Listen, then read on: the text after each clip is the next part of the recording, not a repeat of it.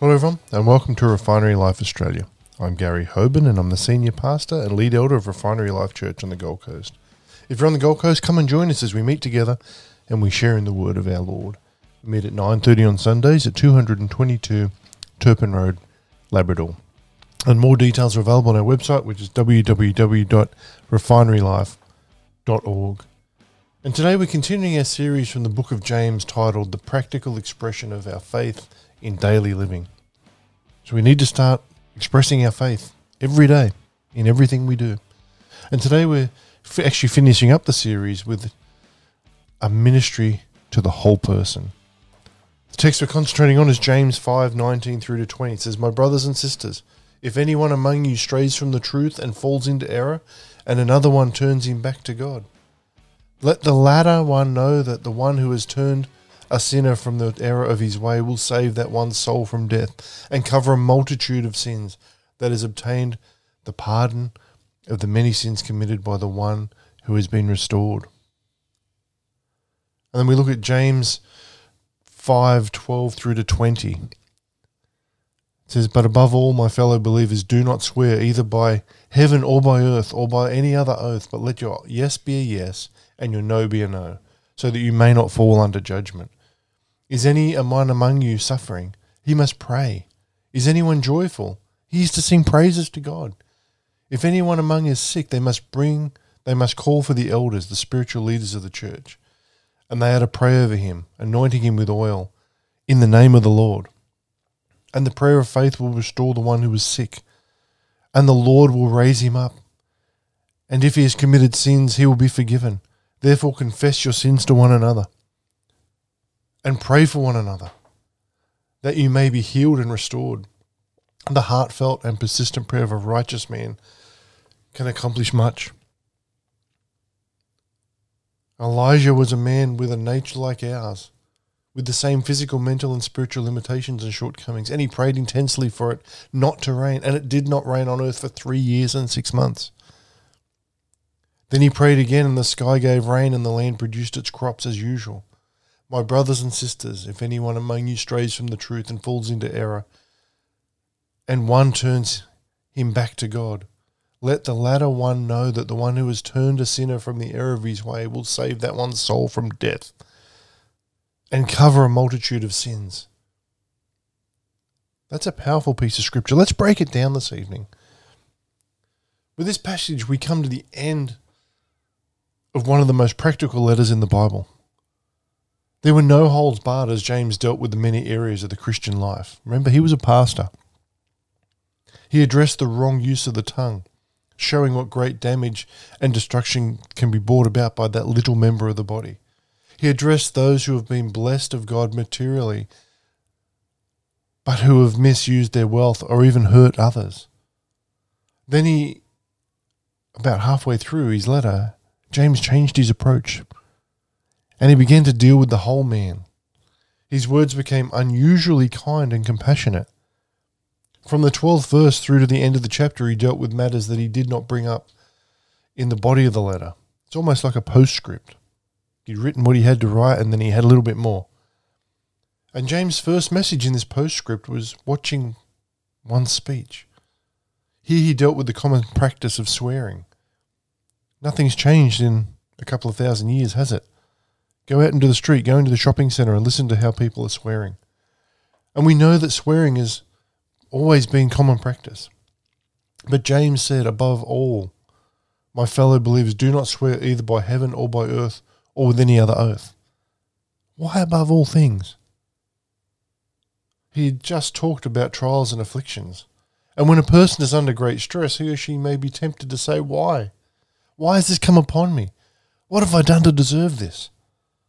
The use of God's name in the trials of life can become an expression of anger rather than an expression of praise, can't they? In times of affliction, we must guard our speech. For what we say in those difficult hours is very important. A Christian's conduct under pressure always affects others. We may have trouble trying to determine all that James meant in verse 12, though. Some interpret his words to constitute an absolute prohib- prohibition of oath taking.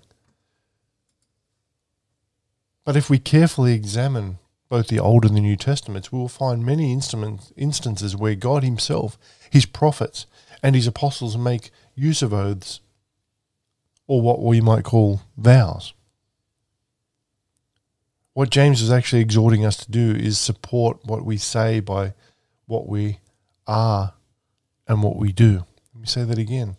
He's telling us, he's encouraging us to support what we say by what we are and what we do. Many times our works are more persuasive than our words, aren't they? James' second message in the postscript is praying under all conditions. James made an earnest appeal for Christians to let prayer and praise be part of every aspect of their lives. First, he mentions suffering. Verse 13 says, If anyone's among you suffering, he must pray. Is anyone joyful? He is to sing praises to God. Here, James is talking about any kind of trouble, physical or mental, personal or family, or whatever troubles may come, any kind of trouble. What is the proper attitude of Christians under such circumstances? Let him pray, is what it says. 2 Corinthians 12:9 says, "My grace is sufficient for you." My grace is sufficient for you. And my mercies are more than enough, always available, regardless of the situation, for my power is being perfected and is completed and shows itself most effectively in your weakness. Therefore, I will all the more gladly boast in my weaknesses, so that the power of Christ may completely enfold me and may dwell in me. Prayer can either move God to take away the affliction or give us the grace to bear it. Remember, the Red Sea was parted, it wasn't taken away. The obstacle was made easier. And second, he asked, Is any joyful? Is anyone joyful? James' advice is appropriate. Let him sing psalms. Let us not forget to praise God in times of joy, just as we remember to pray to God in times of trouble. And thirdly, he dealt with the sick. When James spoke of affliction, the church really needs to listen to this. We don't need tents of healing. We don't need healing ministries. That's not biblical. When James spoke of affliction in verse 13, he was talking about suffering in a broad and general way. His reference to sickness is more specific. The Greek word suggests that a sickness is something that incapacitates a person.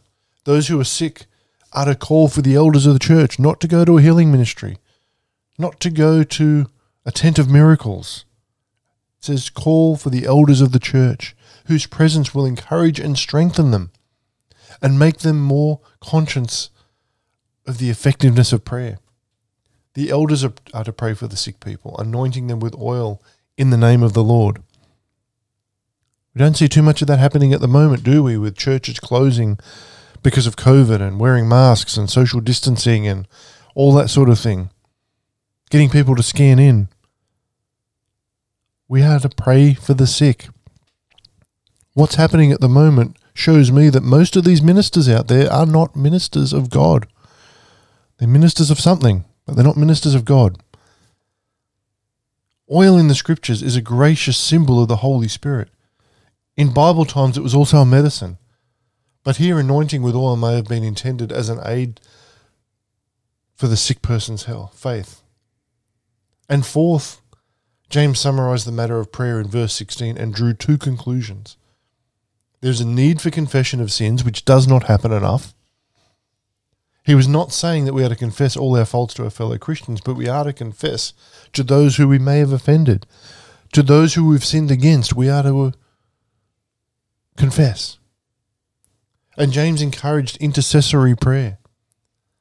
It says, and pray for one another. I think most of the time people think they're praying for people, they're actually cursing them because they can't let go of the offense. It says, and pray for one another. All of the people that are praying, not just the elders. Don't leave it up to your pastor. Don't leave it up to the elders of the church. We are all to pray. James said that there is great power in the prayer of a person who is right with God. So, therefore, you must get right with God yourself first. I see a lot of people that are praying for a lot of things. But you look at the fruit in their life, they're not right with God. They're wondering why God's not using them, why God's not blessing them. Get right with God. James concluded his epistle by urging Christians to reclaim those who have fallen away. At the refinery, it's great to see new salvations.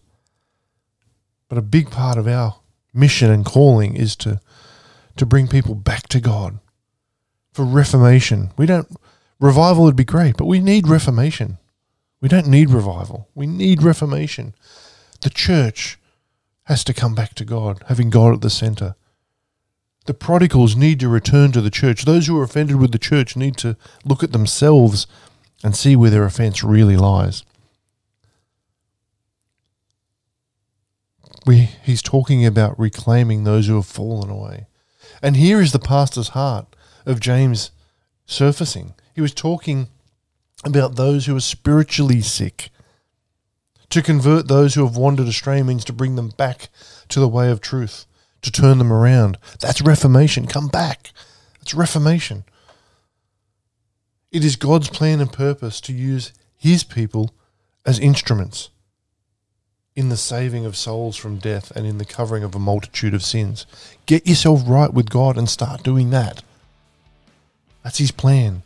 And I want to encourage you to be diligent with your Bible study time because God has so much more for us that we can get from just going to church once or twice a week and hearing someone else talk about the word. I know many people that are listening to this probably don't go to church at all. You need to change that. Jesus is coming back for his church. He's not coming back for the world. When you spend time with God, your life will change in amazing ways because God is a redeemer. There's nothing that's too hard for him, and he can make you whole, spirit, soul, and body if you allow Him to. You're important to God. You know that already, but you're also important to us at the refinery. So when it comes to prayer, we believe that God wants to meet your needs and reveal His promises directly to you. You don't need a prophet to come around. So whatever you're concerned about and you need prayer for, we want to be here for you. Even if you want to say hi, you can contact us on www.refinerylife.org or via any of our social media channels. And until next time, Stay in the blessings.